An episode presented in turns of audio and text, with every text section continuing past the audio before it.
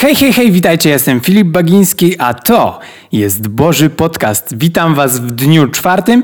Dzisiaj będziemy mieć, oj, dzisiaj będzie ostro, bo dzisiaj będzie dzień próby, czas próby dokładniej, tak jak to ujmuje Biblia. Ale zanim to powtórzmy sobie, co było w poprzednich dniach. W poprzednim dniu rozmawialiśmy o Janie Chrzcicielu, o jego wierze, o tym, że był trochę dziwny, bo był ubrany w tą wielbłądzią sierść, jadł w ogóle miód z innymi owadami, w ogóle fu. Ale poprzez to jakby moglibyśmy patrzeć na niego jako na świra, jako na kogoś, kto w ogóle dziwnie wygląda i jest dziwny, a tak naprawdę miał takie rozpoznanie duchowe, bo wiedział, że idzie Jezus, on czuł duchowo, że idzie ktoś większy od niego. On to czuł i wiedział, co się wydarzy przed tym, kiedy to się tak naprawdę wydarzyło.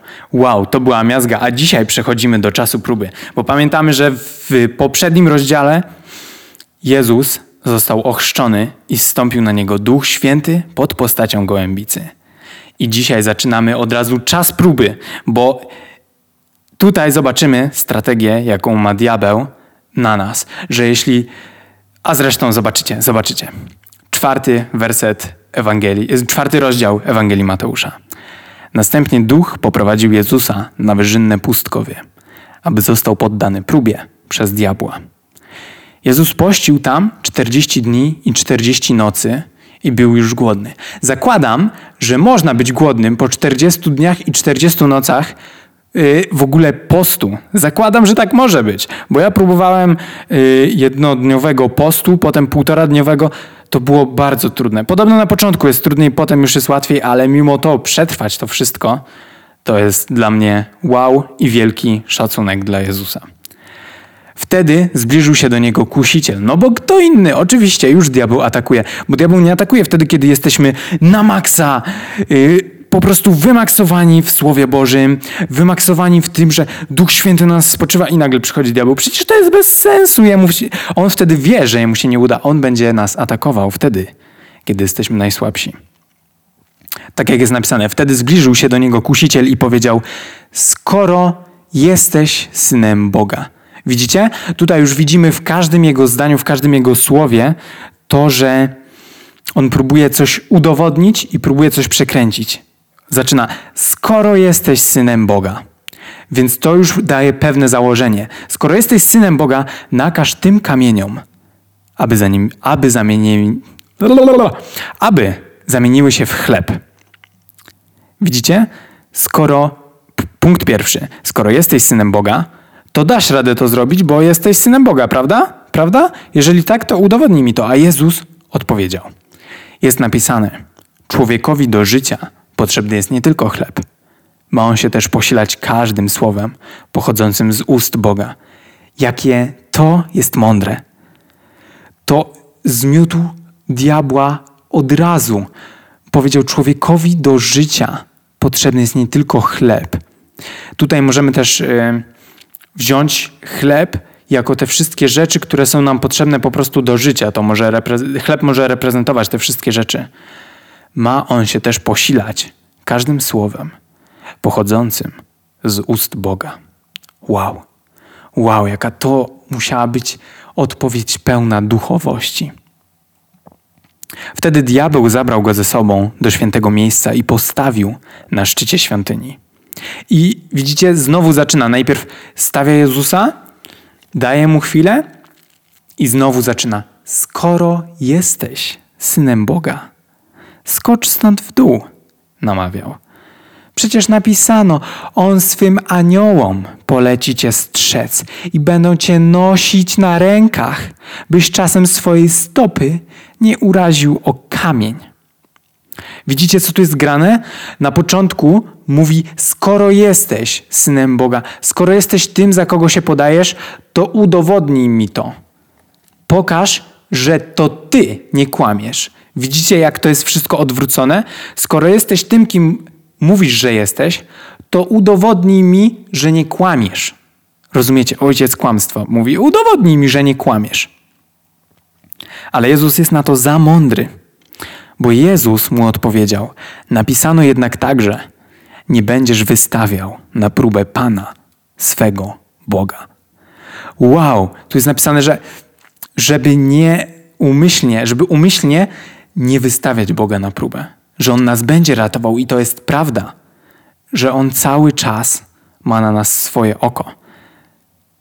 Ale nie róbmy tego specjalnie. Ósmy werset. Potem znów diabeł zabrał Jezusa na bardzo wysoką górę. Pokazał mu stamtąd wszystkie królestwa świata w całej ich okazałości. Czyli widzicie, zabiera, pokazuje, co może mu dać, ale nic nie mówi do tego, tylko czeka, żeby te wszystkie uczucia i emocje się zbudowały w Jezusie. I dopiero wtedy zaproponował: Dam ci wszystko, jeżeli tylko upadniesz przede mną i złożysz mi pokłon. Dam ci wszystko to, co widzisz, wszystko to, czego twoje serce mogło zapragnąć, za tak niewiele. Za jeden pokłon. Za jeden pokłon. Jezus mówi: koniec tego. Koniec tego, ja nie chcę tego dłużej słuchać. Kończymy. Wówczas Jezus skierował do niego słowa: Odejdź, szatanie, gdyż jest napisane: Panu swojemu Bogu będziesz oddawał pokłon i służył jedynie Jemu. Wtedy diabeł zostawił go, a zbliżyli się aniołowie i służyli mu. Wow, no on nie mógł, on nie mógł tego wytrzymać. Diabeł nie mógł wytrzymać tej prawdy, że nie mógł go złamać. Pokazał mu dosłownie wszystko, co ma, a Jezus to wszystko, co ma, diabeł odrzucił. On nie chciał tego, bo wiedział, że jedyne, co jest prawdziwe, jedyne, co może mieć wiecznie, to może to dostać tylko od Ojca, a On nie zrobi rzeczy, która nie podoba się Ojcu. To jest dla mnie tak pouczające, bo tutaj widać całą strategię diabła, że najpierw nam coś pokazuje, czeka chwilę, na początku czeka, aż jesteśmy najsłabsi, bo on nie, nie zaatakuje nas wtedy, kiedy jesteśmy napełnieni Duchem Świętym dopiero co i mamy takiego powera duchowego, że możemy przenosić góry wiarą. A Jezus właśnie wtedy taki był. Przecież to było dopiero co niebo się otworzyło, tak jak czytaliśmy w trzecim rozdziale. Dopiero co niebo się otworzyło, zszedł jakby, jakby gołębica, Duch Święty jakby gołębica i rozległ się głos z nieba, gdzie Bóg mówił, że to jest mój syn umiłowany. No, siłą rzeczy, gdybym był diabłem, nie atakowałbym wtedy, kiedy e, przeciwnik, mój przeciwnik, jest najmocniejszy tylko wtedy, kiedy jest najsłabszy. Wtedy, kiedy będzie może po 40 dniach i 40 nocach postu, może wtedy, kiedy już e, silną wolę to będzie miał zupełnie gdzieś, kiedy będzie wyczerpany, odwodniony, będzie mega spragniony, mega głodny, będzie go można najłatwiej złamać. To ja, gdybym był diabłem, szukałbym takiej sytuacji i atakowałbym właśnie wtedy. Ale mimo tego, że Jezus był zmęczony, on się nie dał. On się nie dał. Pokazał, kim tak naprawdę jest, jakim jest facetem. I teraz wracamy do dwunastego wersetu. Ogłoszenie bliskości królestwa. Gdy Jezus usłyszał, że Jan trafił do więzienia, przeniósł się do Galilei. Po opuszczeniu zaś Nazaretu zamieszkał w Kafarnaum, nad morzem w granicach Zebulona i Naftalego. W ten sposób wypełniły się słowa proroka Izajasza. I tutaj wypełnia się piękne proroctwo. Ziemia Zebulona i ziemia Naftalego, droga morska za Jordanie, Galilea pogan. Lud tkwiący w ciemności zobaczył wielkie światło które wzeszło mieszkańcom mrocznej krainy śmierci. Tym wielkim światłem jest Jezus, a krainą śmierci są te wszystkie miasta, do których Jezus wchodził ze swoją duchową mocą. Bo to mogło tak wyglądać w duchowym świecie, w duchowej rzeczywistości, że jest ciemno, jest bardzo ciemno, a nagle idzie Jezus i nie można powstrzymać tej światłości, tego, co z nim idzie, tej mocy, która z nim idzie. Nie da się tego powstrzymać. 17 werset. Odtąd Jezus zaczął głosić: Opamiętajcie się, gdyż królestwo niebios jest blisko. I teraz zaczynamy powołanie pierwszych uczniów to jest miazga, co tutaj Jezus robił. Już wam to, już wam to czytam. Przechadzając się wzdłuż jeziora galilejskiego, Jezus zobaczył dwóch braci. Byli to Szymon, zwany Piotrem, i Andrzej, jego brat. Zarzucali oni sieci, gdyż byli rybakami. No to zwykłe zajęcie. Robili to, co robili, z czego po prostu żyli i byli wykształceni do tego. Byli rybakami, więc zarzucali oni sobie sieci, żeby zarobić i żeby mieć co jeść. A w XIX jest napisane: Chodźcie za mną. Zawołał do nich Jezus. Uczynię was rybakami ludzi. I teraz stop, stop, stop. Co tutaj Jezus zrobił? Jezus na początku zawołał: Chodźcie za mną. W ogóle wyobrażacie sobie, robicie coś, robicie i nagle przychodzi do was ktoś i mówi: Chodź za mną. Co można w takiej sytuacji pomyśleć? Co? Nie, nie, nie słucham cię. Nie słucham cię, przecież nie znam cię, to po pierwsze. Po drugie, dlaczego miałbym za tobą iść? Dlatego ta druga część zdania jest taka ważna. Uczynię was rybakami ludzi. Rybakami ludzi. Jezus nie znał ich na tyle, w takim sensie, już wam to tłumaczę, zewnętrznie jakby e, nie byli przyjaciółmi ani kolegami, ale Jezus odniósł się do tego, co oni robili przez całe swoje życie. Oni byli rybakami, więc ta metafora trafiała prosto do ich wnętrza. Będziecie rybakami ludzi. I to jest ciekawe, że Jezus znał, znał tak naszą psychikę i psychologię, że połączył informację, której nie wiedzą, z informacją, którą wiedzą, i tak nauczył ich bardzo szybko, co oni będą robić. Mieli już metaforę w głowie, jak, jak będą pracować, powiedzmy. To można rozbić na tylu polach, na tylu płaszczyznach, jak najszybciej się uczyć. I rzeczywiście badania dowodzą, że tak się najlepiej uczymy, że jeśli połączymy informację, której nie wiemy, którą chcemy się dowiedzieć, z informacją, którą już mamy w głowie, to, to jest najszybciej. Tak samo zrozumieć, jak działa fizyka kwantowa, można najłatwiej zrozumieć za pomocą pomarańczy. Tak, tak jesteśmy zbudowani, tak mamy zbudowany mózg i Jezus o tym wiedział. To jest ciekawe, że można to wszystko wywnioskować za pomocą jednego, jednego wersetu. Wow, więc ile, ile rzeczy, ja staram się tutaj jak najbardziej to wyszczegółowić, ale ile rzeczy i tak pomijam, bo nie jestem dostatecznie wykształcony. To jest po prostu niemożliwe, jak Biblia jest dokładna. I teraz dwudziesty, bo co oni zrobili? Na te słowa, bez wahania, pozostawili sieci i poszli za nim. To było dla nich coś niezwykłego, coś nowego.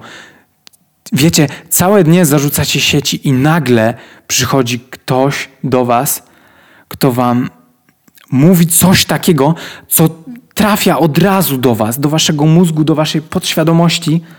I oni bez wahania pozostawili sieci i poszli za nim.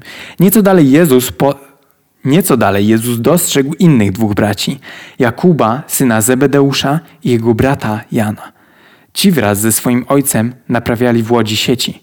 Ich również powołał. Ciekawe, czy zrobił swoją drogą to samo, co zrobił z Andrzejem i Szymonem, którego tam nazywali Piotrem. Ciekawe, ciekawe, czy jednak podszedł do nich inaczej. Oni także pozostawili łódź oraz swojego ojca i natychmiast poszli za nim. Kumacie? Zostawili wszystko, co mieli i poszli za nim. Ja cię kręcę. Ciekawe, jaka była w, nich ciekawość tego, co zaraz się wydarzy. I teraz dalej czytamy głos dobrej nowiny w Galilei. 23 werset. Wówczas Jezus zaczął chodzić po całej Galilei. Nauczał w tamtejszych synagogach, głosił dobrą nowinę o królestwie i uzdrawiał wszelkie choroby oraz wszelkie ludzkie niedomagania. Już Jezus zaczął usługiwać, tylko wszedł, nauczał i już zaczął służyć, uzdrawiać wszelkie choroby. Wieść o nim rozeszła się po całej Syrii. I ja się nie dziwię, że się rozeszła od razu po całej Syrii. Sam bym rozgłaszał takie rzeczy, kiedy ktoś przychodzi i zaczynają się dziać takie rzeczy, które normalnie się nie dzieją, to ja się nie dziwię, że cała Syria się dowiedziała o Jezusie. Sprowadzono zatem do niego wszystkich, którzy się źle czuli, cierpieli, cierpieli na różnego rodzaju choroby, których trapiły bóle. Byli dręczeni przez demony, epilepsję i paraliż, a on ich uzdrawiał. Tu widzimy, że nic nie było większe od Jezusa. On po prostu uzdrawiał te, te rzeczy, tych ludzi, wyganiał te demony, uzdrawiał epilepsję i paraliż. Chciałbym zobaczyć tych ludzi, te mamy, gdzie ich dziecka są uzdrowione. Miny dzieci, już dorosłych dzieci, gdzie matka na przykład od całe, całe swoje życie była na przykład sparaliżowana i nagle może chodzić. Jakie to musi być uczucie, jak nagle wiara w człowieku się buduje. I ostatni werset.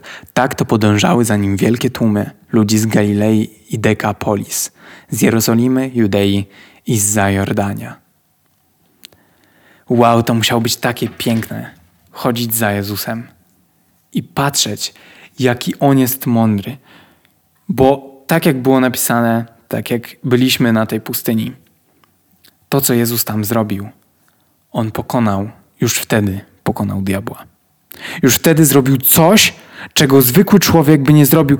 Tak jak jest napisane, że Jezus jest tak naprawdę drugim Adamem, że pierwszy Adam skusił się, nie wytrzymał tych ataków diabła, lecz Jezus jest doskonały. I on się nie dał. On był mądrzejszy. I tak naprawdę możemy się tyle nauczyć tylko z tego jednego dialogu między między Bogiem, między Jezusem a diabłem. Cała ta wojna toczy się o coś więcej niż tylko o to, co widzimy.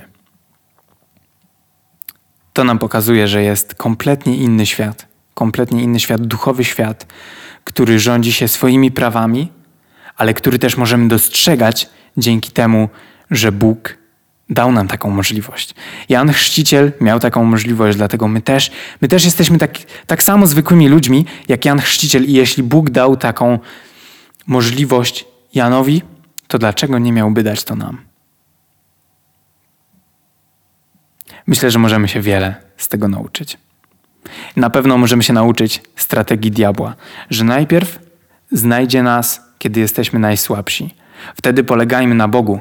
Wtedy szukajmy Boga i tego, i tych dobrych wersetów, które są napisane. Kierujmy się mądrością, a nie emocjami. Gdyby Jezus się kierował emocjami, to oddałby pokłon diabłu i wziąłby wszystkie królestwa. Ale Jezus nie kierował się emocjami, tylko kierował się rozumem i wszechwiedzącą mądrością, którą dostał od Boga. Piękne to jest, piękne. Dziękuję Wam za to, że byliście tutaj ze mną. Jutro, piąty rozdział, jutro zaczniemy. Uuu, ale jutro będzie miazga. Jutro będzie kazanie na górze. To już się zacznie.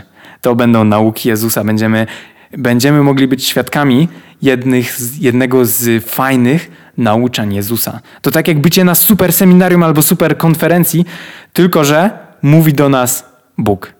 Mega sprawa. Zapraszam Was na jutrzejszy dzień. W każdy dzień pojawia się podcast o godzinie 6, tak żebyś nie miał już żadnych wymówek, żeby nie spędzać czasu z Bogiem, żeby się nie rozwijać, właśnie żebyś mógł się rozwijać. Ten podcast jest po to, abyś mógł się jak najlepiej i jak najszybciej rozwijać. Dziękuję Ci jeszcze raz, że tutaj byłeś. Trzymaj się i niech Bóg Cię błogosławi. Amen.